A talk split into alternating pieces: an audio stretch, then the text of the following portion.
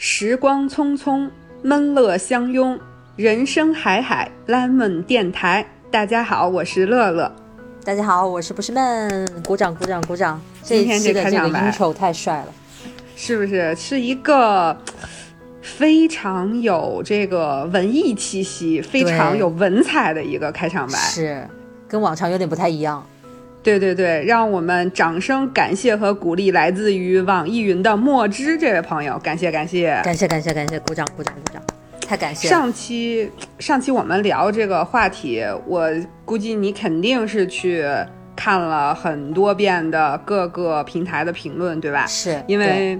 是我们最关心、最想说的那些话，然后看到了很多对我们的鼓励、安慰、共情，然后很多朋友都说，就是其实他们也特别特别怕我们被这些比较负面的信息伤害到，怕我们不去做呃视频了，不去做电台了，就是他们都有这样的一些担心。我其实看了还是非常的心里受到安慰的，你呢？是的，就是看到很多朋友是，嗯，会说平时虽然很喜欢你们的录的一些视频，包括你们的音频，但是不太有习惯出来去表达。但是听了你们这期之后，就更加觉得自己的每一个动作、每打出的一句话是那么有分量，所以他们就会因为我们上次讲的话而都纷纷的那个冒出来了。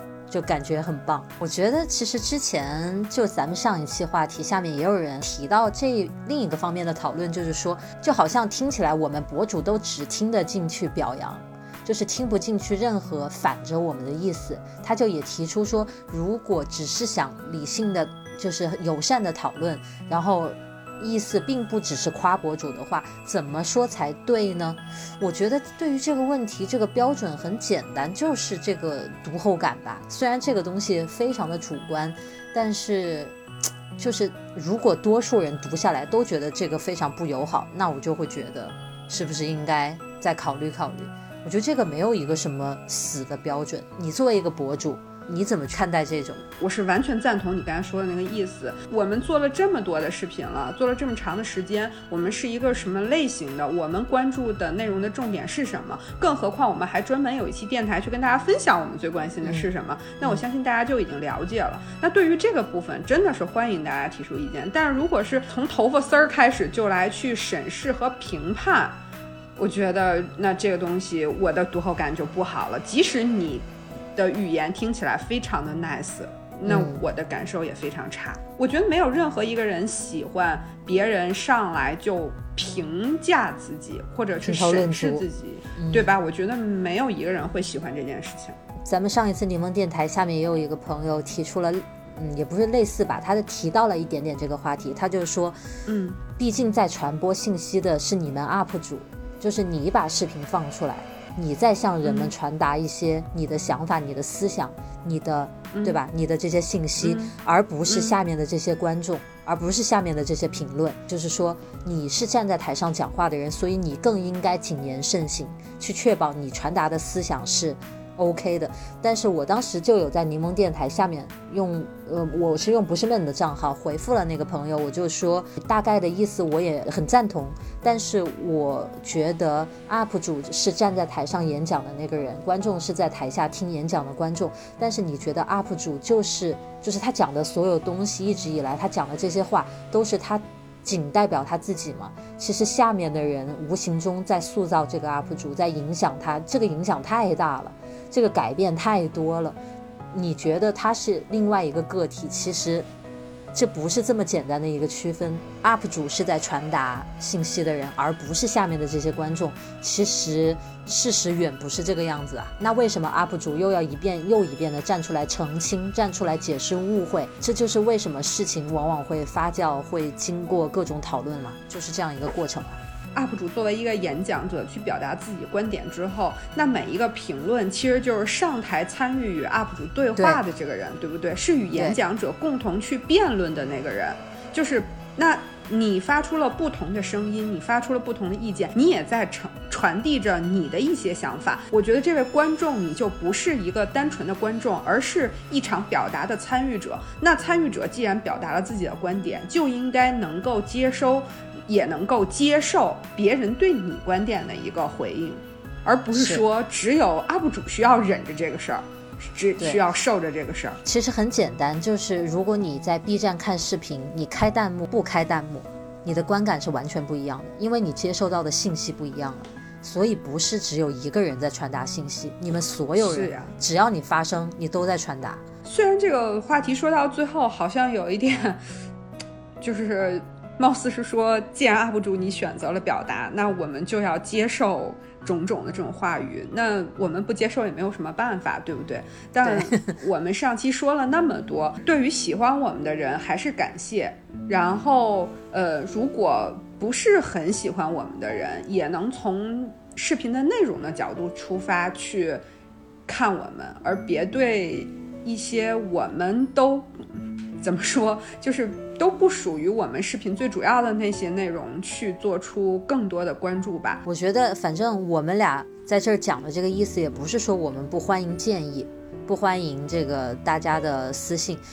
就是很明显，我觉得你们听我们这段讨论，你们也能听出来，就是什么样的意见是真的是为我们提建议，真的是为我们好，但是什么样的建议又只是为了自己说一说而已。今天我们这个话题又说的有一点长，我们就进入今天的主题吧。今天就是要回答大家问 Lemon 电台的问题。对 Q&A，我这边大部分是负责整理微博上的问题，然后所以大家就如果你是在微博提问的，注意听一下有没有你的问题。好，我先来问第一个朋友，他问说，如果呃 Lemon 去荒岛的话，你们只能选择带一样文具，会带什么？请你们老师回答。哇塞，我觉得这个问题它就不科学。哎，文具就不是电子化的手账，对不对？那你至少有一支笔一个本儿吧？你就让我带一样。那 说实话，我也这么想的，对吧？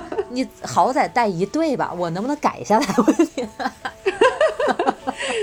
啊，行，我给你这样吧，你你你就带带一一份儿文具吧，一份儿。好，带一份，就是一套，一支笔，一个本子。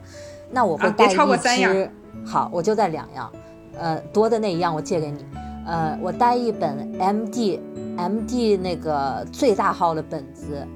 嗯，然后呢，我再带一支铅笔，就是木头感的铅笔。你你带那个 M D 的最大号的本子，最多大 A 四是吗？然后带一支铅笔。嗯，对，要么 A 四，要么我就带个 A 五也行。然后我带一支木头感的铅笔。哎，不行不行，我要改一下，我要改一下，我可以改吗？你改吧。我不带木头杆的铅笔了，把把它拿出来，然后我换成一支圆珠笔。好，该你了。嗯，你带圆珠笔哈。哎呀，这个问题有点。难哈，荒岛，我觉得我就不带了，什么都不带了吧。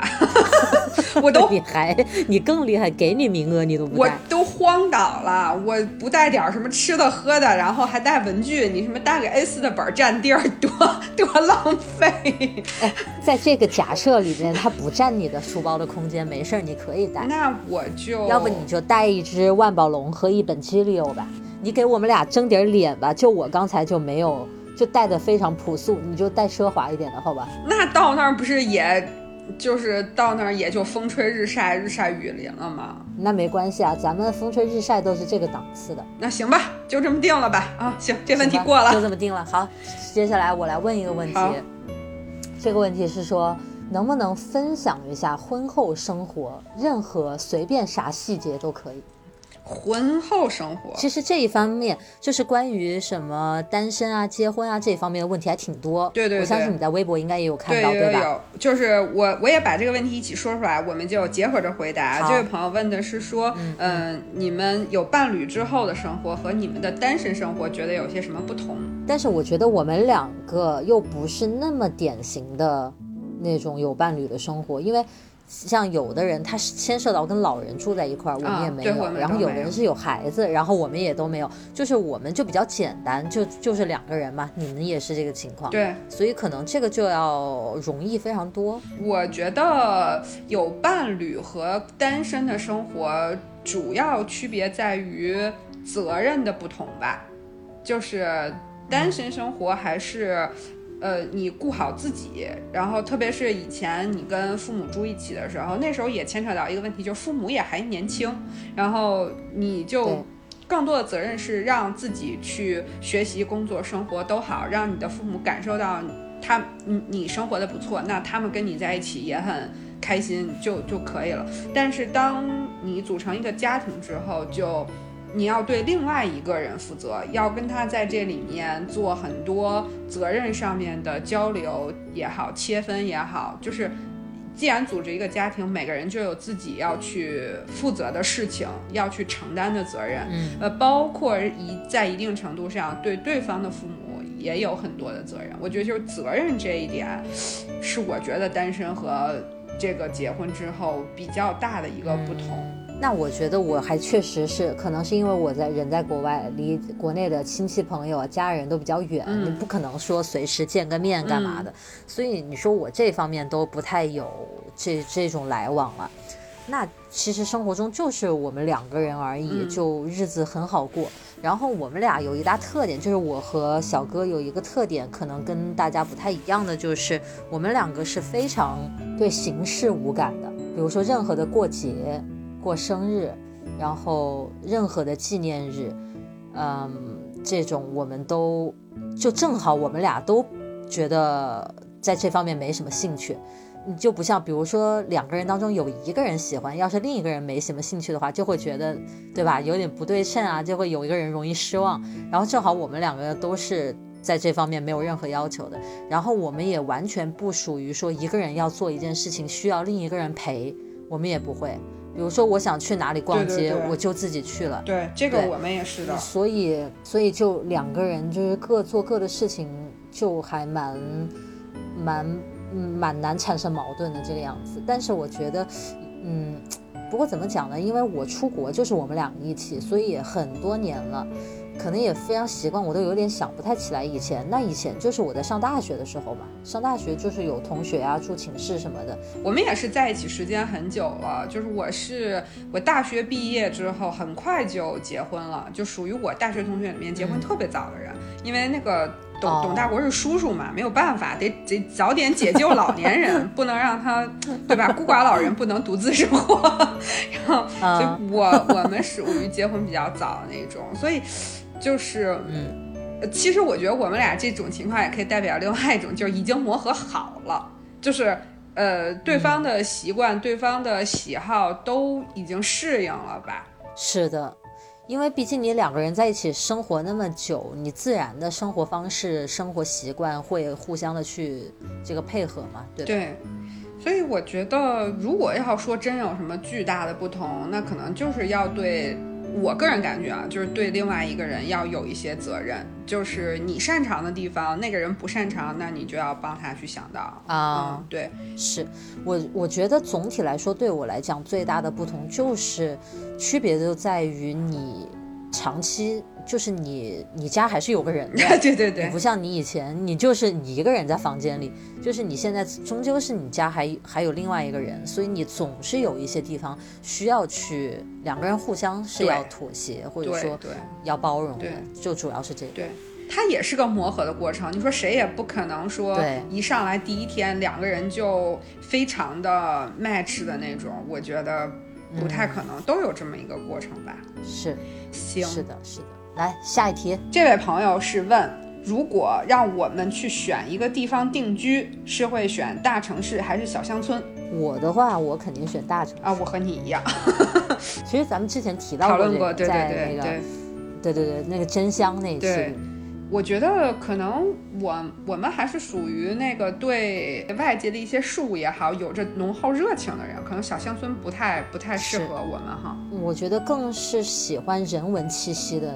东西多一点，跟大自然比较的话，我比较喜欢人文。我看我看出来了，新西兰这个快快快从你的名单里面被除掉，就是真的是越来越下定决心要离开新西兰，然后就遇到了今年，就是各种乱七八糟全世界，所以现在暂时新西兰还还还算挺安全，还挺太平。所以现在也不敢动什么心思，说要搬去哪儿都不合适啊。这个时候，对这个慢慢看吧。好，那下一个问题你来，有非常多人问到关于咱们这个电台的录制方面的，不知道你有没有看到啊？有有关于有咱们是怎么录音的？嗯两个人又不在一块儿，嗯又有时差，对对对为什么可以就好像两个人坐在一块儿一样，那么顺畅的去聊天？对，请乐老师解答一下。呃，我先说一下时差的问题。时差的问题就很好解决呀、就找一个我们俩都清醒的时候就行呗。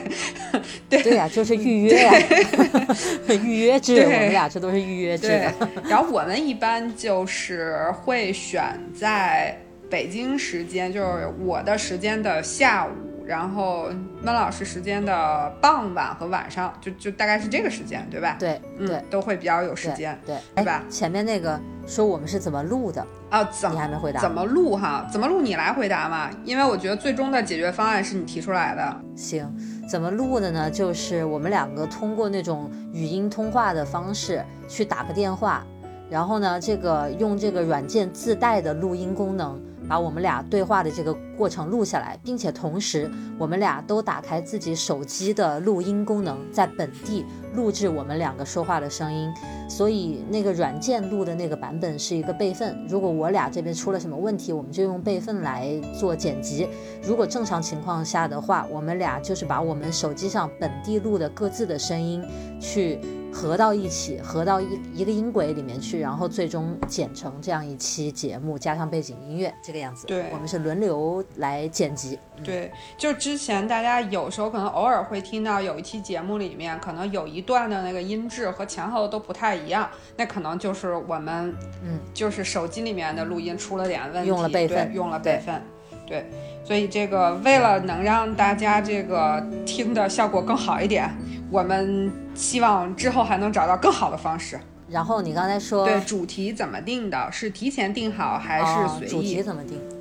呃，这个就是，其实我们很简单，就是比如说像我们今天来录回答大家问题这一期，我们录完了之后就会用呃十几二十分钟的时间讨论一下，说，哎，我们下期要录什么，或者我们会呃去讨论一下，说近期我们自己生活里有一些什么感想，可以作为聊天内容的，我们会稍微讨论一下，然后选定一个下期录制的这个话题，然后我们就在未来的一周当中，偶尔就也会去跟对方聊一下想到了些什么，然后下期上来就来录。这个新的内容。其实也有人问到说咱们有没有脚本，有没有准备剧本？他用原话说的是剧本，我想他应该是脚本的意思。对就是我们包括我们录视频都不太会有稿子，我们都是临场讲，对但是可能会在录之前大概的，就说今天比如说这个我会分享大概这么几个方向，就大概的对一下。嗯，充其量就是大纲会说一下，一我们可能一共要说五个点就搞定了。对，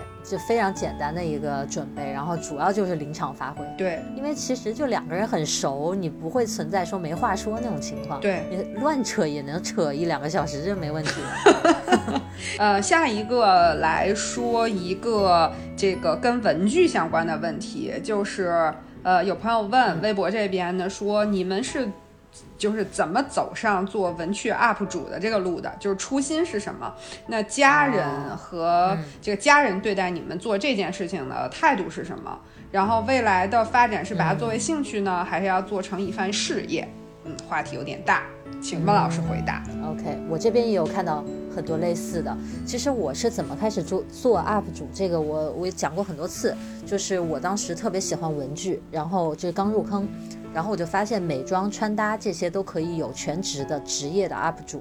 我就想，那文具还没有呢，为什么文具不能有呢？所以我就开始做分享。所以从一开始我就想，我要。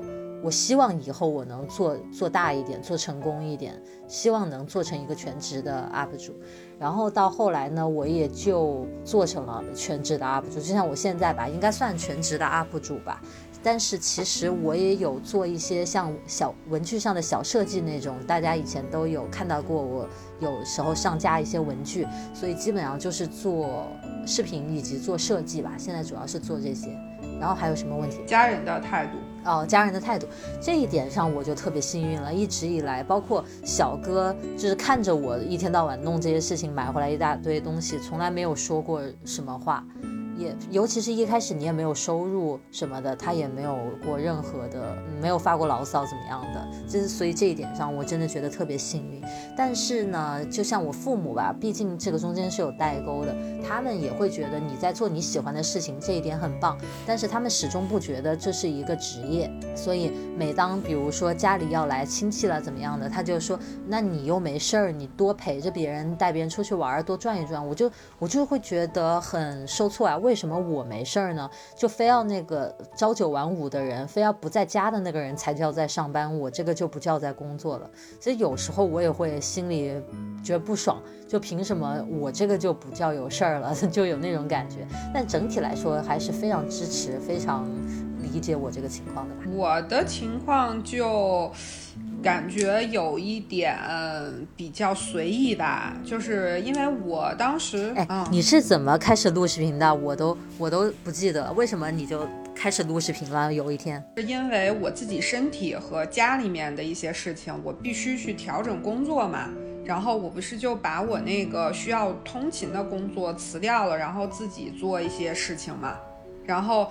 原来，因为以前的那个工作，我是在大厂工作，就没有时间嘛。那时候就跟你们聊呀，然后看你做视频啊什么的，然后没有时间来做这个事情。你想，每天上班都十多个小时，哪有功夫还弄个视频什么的？所以就是因为当时转了工作，能够有一点时间去做一点事儿，然后又想说，嗯，好像当时你也有问过我吧，说为可以录个视频什么的。我好像第一次录的一支视频是一个拼贴视频吧。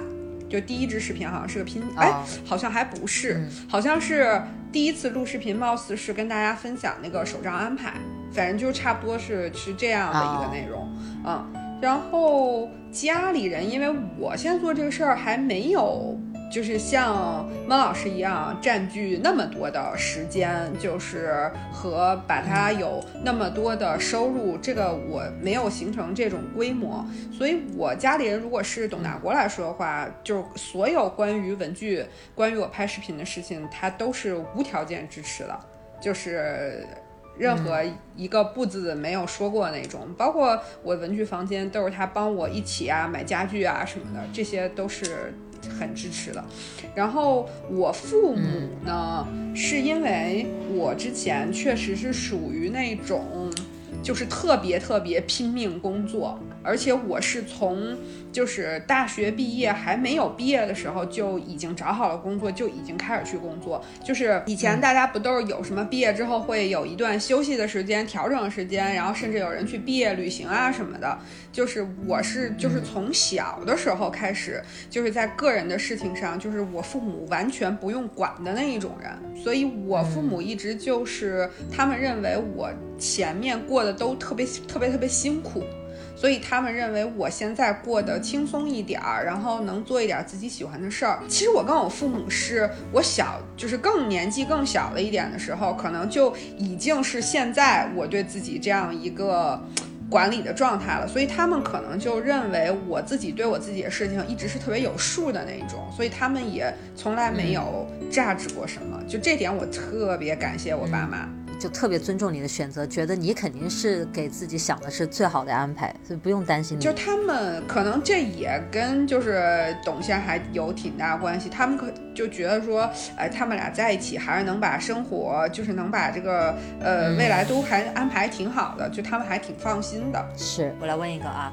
有很多同学问到，可能是因为他们自身的关系啊，问到说我们在大学的时候有没有遇到过那种特别迷茫的时期，尤其是大学要毕业了，就是未来要怎么开展呢？未来要怎么走？感觉有很多选择，也不知道该怎么办。就是这种时候，我们当年是怎么度过的？你你有没有想说的？我想说的是，我没有，你知道吧？就是 就是啊，你刚才提到了，对我学生时代没有，因为因为我年纪本身比孟老师要大一些，可能比现在很多听节目的朋友也要大一些。就是我当时那个年纪，感觉大家的选择还没有那么的多。就是出国的，就是从呃大学毕业出国读研的这种人都很少，就是班里面都是凤毛麟角的那种，可能一个年级有一两个那样吧。就大学的时候啊，嗯嗯，所以那时候大家都想的都是毕业之后要么去考研，呃，要么就是尽快找个工作，就是没有。就整体，包括我自己，没有更多的想法，就很务实。包括父母给我的，呃，一个他们作为一个去工作的人也好，他们作为一个在努力生活的人也好，就我父母给我的感受就是他们就是特别脚踏实地、特别务实的那种人，所以我没有过多的想法。我的想法就是。呃，就从学校到社会的这个过程就是很自然。我当时有先去考研，但是确实没有考上。但同时我在准备考研的时候，也在准备找工作，所以我这两件事儿没有怎么耽误。然后我也没有就是什么父母再去想办法托关系，就都没有，也很顺利的找到了第一份工作。我一直就是一个，嗯，不是特别会去迷茫的人吧。就是会有比较务实的想法。嗯，我一边听你在说，我一边回想这个问题。其实我有点疑惑，就是说，如果真的已经到了大三、大四了，现在在迷惑，有点一点着急就晚了。你时间不多了，对。你说你这个时候再去准备出国或者考研或者怎么样，都好像有一点已经起点上有点落后了的那个感觉。我跟你有一方面很像，就是我以前反正我在大学吧，至少大学整个这个期间，我是比较，我不属于班上那种品学兼优的人，但是我的简历拿出来肯定是漂亮的，就是我非常多的比赛活动这种。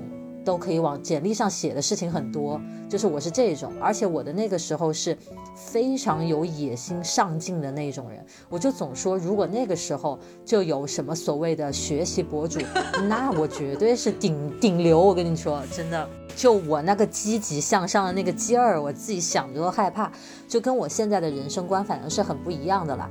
然后在我当时，我对我自己的未来是有一番考虑的，虽然我也不知道切不切实际，因为你知道，你现在去回忆大学时候的自己，其实是对于自己几两重不是那么有数的。我不知道这样讲会不会冒犯到很多人，但是我是这个情况，至少在当时看来，我是觉得我充满了可能性。如果我想要去什么大公司，我想干一番事儿，只要我努力，我就可以。我当时是充分的是这么相信自己的。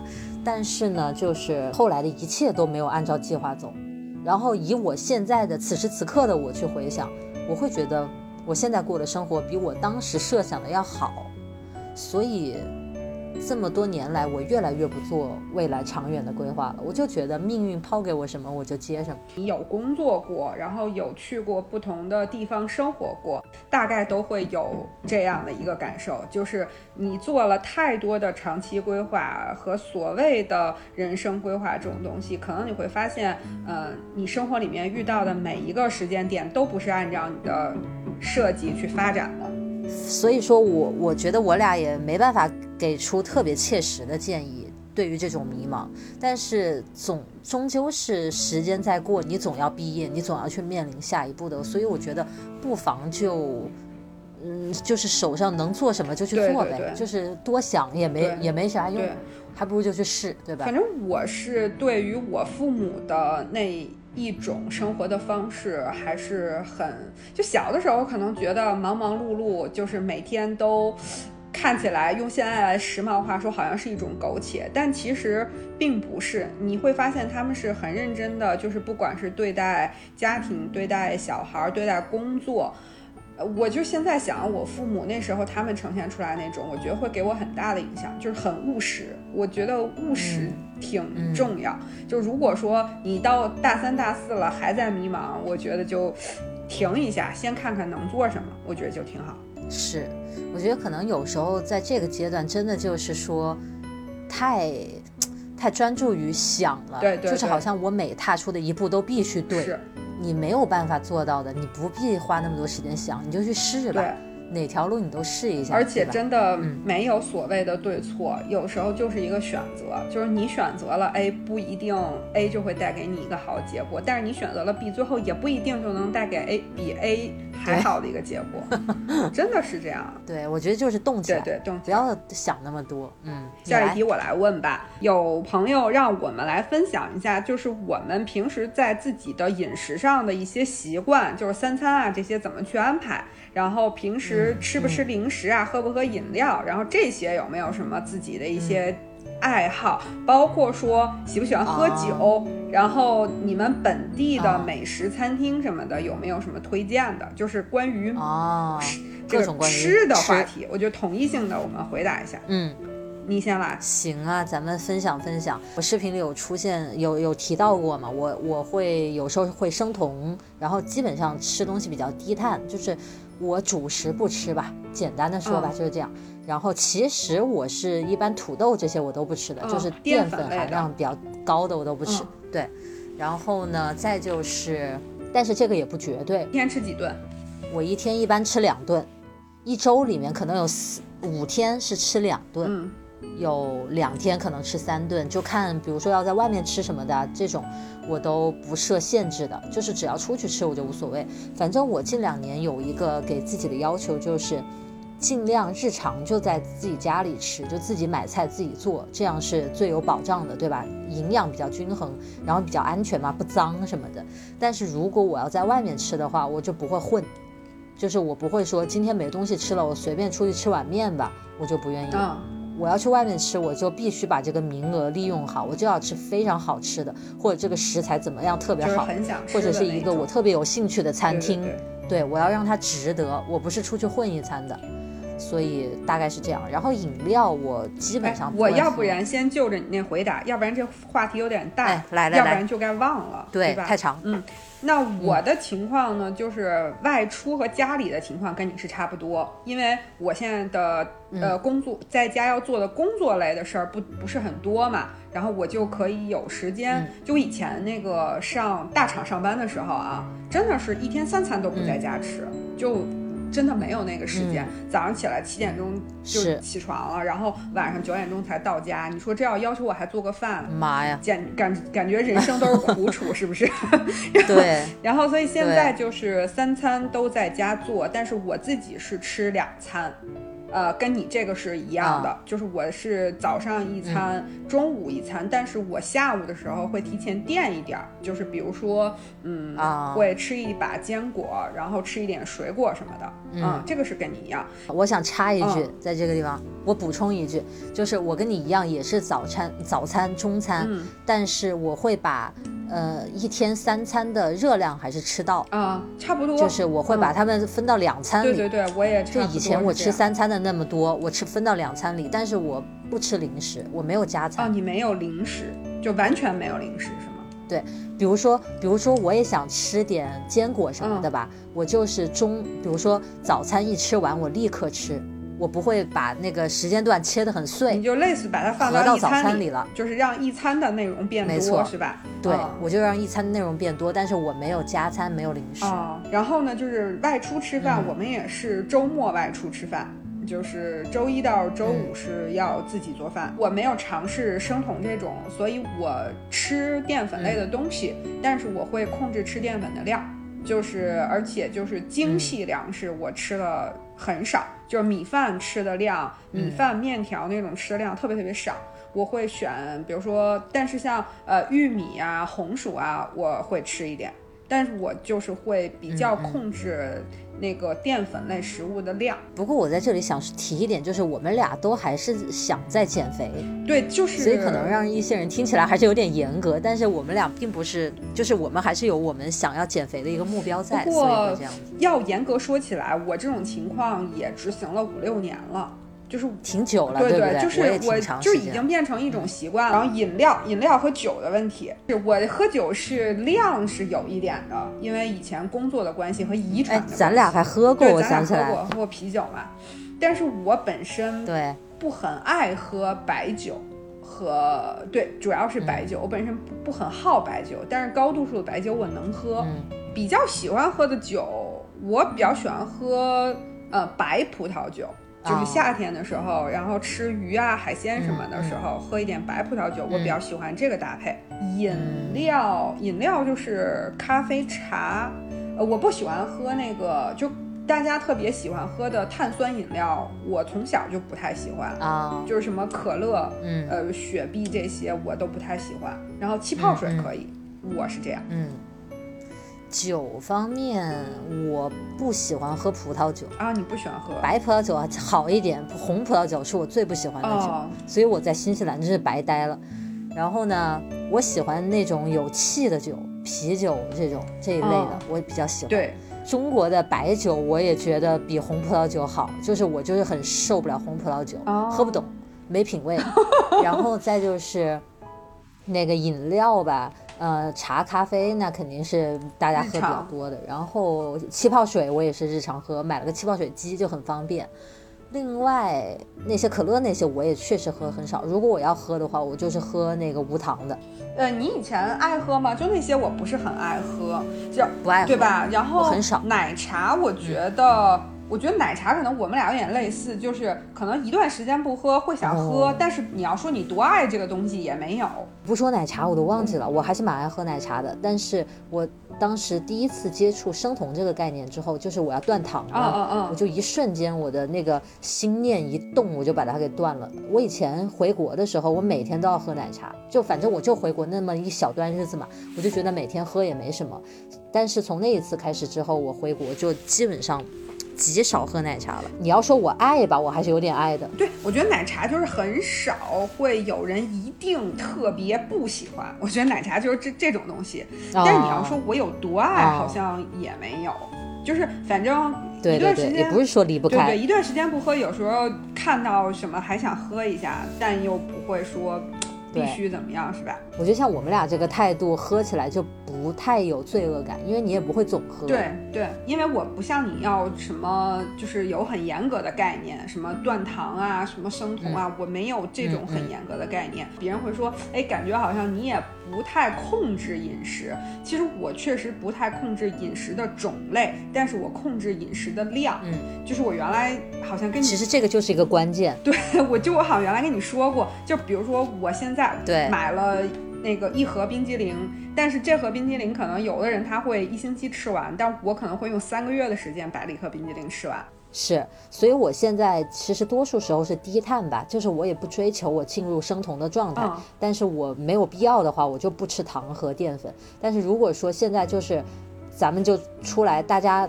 来到一个特，比如说我们去星巴克了，然后出了一个好吃的蛋糕，那我也吃，我也没有什么负担，就是差不多这样。我我我觉得你也应该是吧？比如说，呃，这一个星期，你像上次我们在上海的时候，然后咱俩都差不多待了一周，什么见朋友啊，各种吃，包括我俩也是随便吃。但是你回去之后，然后我回来北京之后，可能之后那一星期我们就会比较严格一点，就会比如说就不吃。呃，那些呃随便想吃的东西，我们太肥的那种，对吧？对对对，反正这点，我觉得还有一个点在于，嗯，你放纵了一周之后，你也吃够了啊，对对对，不需要再吃那种特别那个的，对吧？你也想吃清淡一点，是是。所以我觉得，其实我们在三餐上就是，嗯，尽量健康，但是又别太让自己难受，对吧？我觉得这个就是个原则，就是能持之以恒的健康吧，对对对，对吧？行，好，很完美的回答。我来问个最后一个问题，好不好？很多人问到的这个问题呢，他问到说。什么时候咱们能在柠檬电台里面请个嘉宾来？比如说点点啊，大老师，神秘的大老师啊，或者是从咱们的粉丝里面，咱们去呃找人来加入咱们的聊天。什么时候会有这一步？哎，我跟你说，还有有朋友有更好的建议，还说能不能让你们家属来电台谈谈，对于文具爱好者，对于你们有什么看法？哇塞！当场吐槽啊！对对对，就是就是对于嘉宾的，所以就是关于请嘉宾的事。对对，所以大家已经这个听听腻了我们两个了，是吧？不爱我们了，真是 问责问责。对，怎么这样？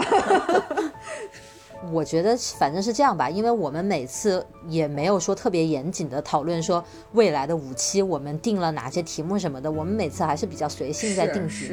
反正我们也很希望说能请嘉宾来一起聊，但是肯定是就是遇到大家都合适的话题的时候去请合适的人吧，就看呗未来的这个话题的安排。万一哪天我俩谁想请假一下，然后就找个嘉宾来顶一起。到时候啊，请各位什么代班主对网友、文具好友、家属都请你们做好准备啊！对，随时 Q 啊，对对对随时这个来救场。对，其实我们今天回答的问题也还挺多的，呃，然后感觉每个问题又、我们俩又发散出了很多的内容，好像就是一一说起来就停不下来。嗯，所以很多问题确实没有回答到。首先呢，所有的问题我们都已经看过一遍，对对这个大家放心，对我们都记在心里了。有一些问题问的比较大，我们也三两句话也回答不好，嗯感觉嗯就随便应付一下也没什么意思，我们就觉得很有代表性的这种，我们就以后加入我们的话题当中，我们专门拿一期出来聊。对，因为我看到这里面大家有问一些，比如说买买买类的话题，就是说，呃，想要一直买，然后怎么能控制买，怎么能更好的买，我觉得这就可以聊很多。包括还有朋友问说，对呃。和自己不喜欢的人，包括同事、同学，怎么去相处？我觉得这种问题就都以后我们就嗯列入我们未来，就这些其实很好的一些话题点，我们以后来跟大家在每一期里面再去是聊，好不好？那今天的 Q&A，要不我们就在这里画上一个完美的句号吧？行，我觉得今天还跟大家讲了很多大家感兴趣的事情，然后也希望大家能积极的回应我们一下。不知道这个我们发散出来这些问题，你们有什么一些想聊的，也欢迎参与我们的 Lemon 大讨论。对，包括今天我们回答当中提到的一些内容，如果你们有更进一步感兴趣的，想要多听我们聊的，也欢迎在评论和弹幕里面告诉我们。嗯，好的，那我们今天这期节目到这儿就先结束，然后等下期的时候再和大家继续聊起来。好的，好今天就先到这里，拜拜拜拜。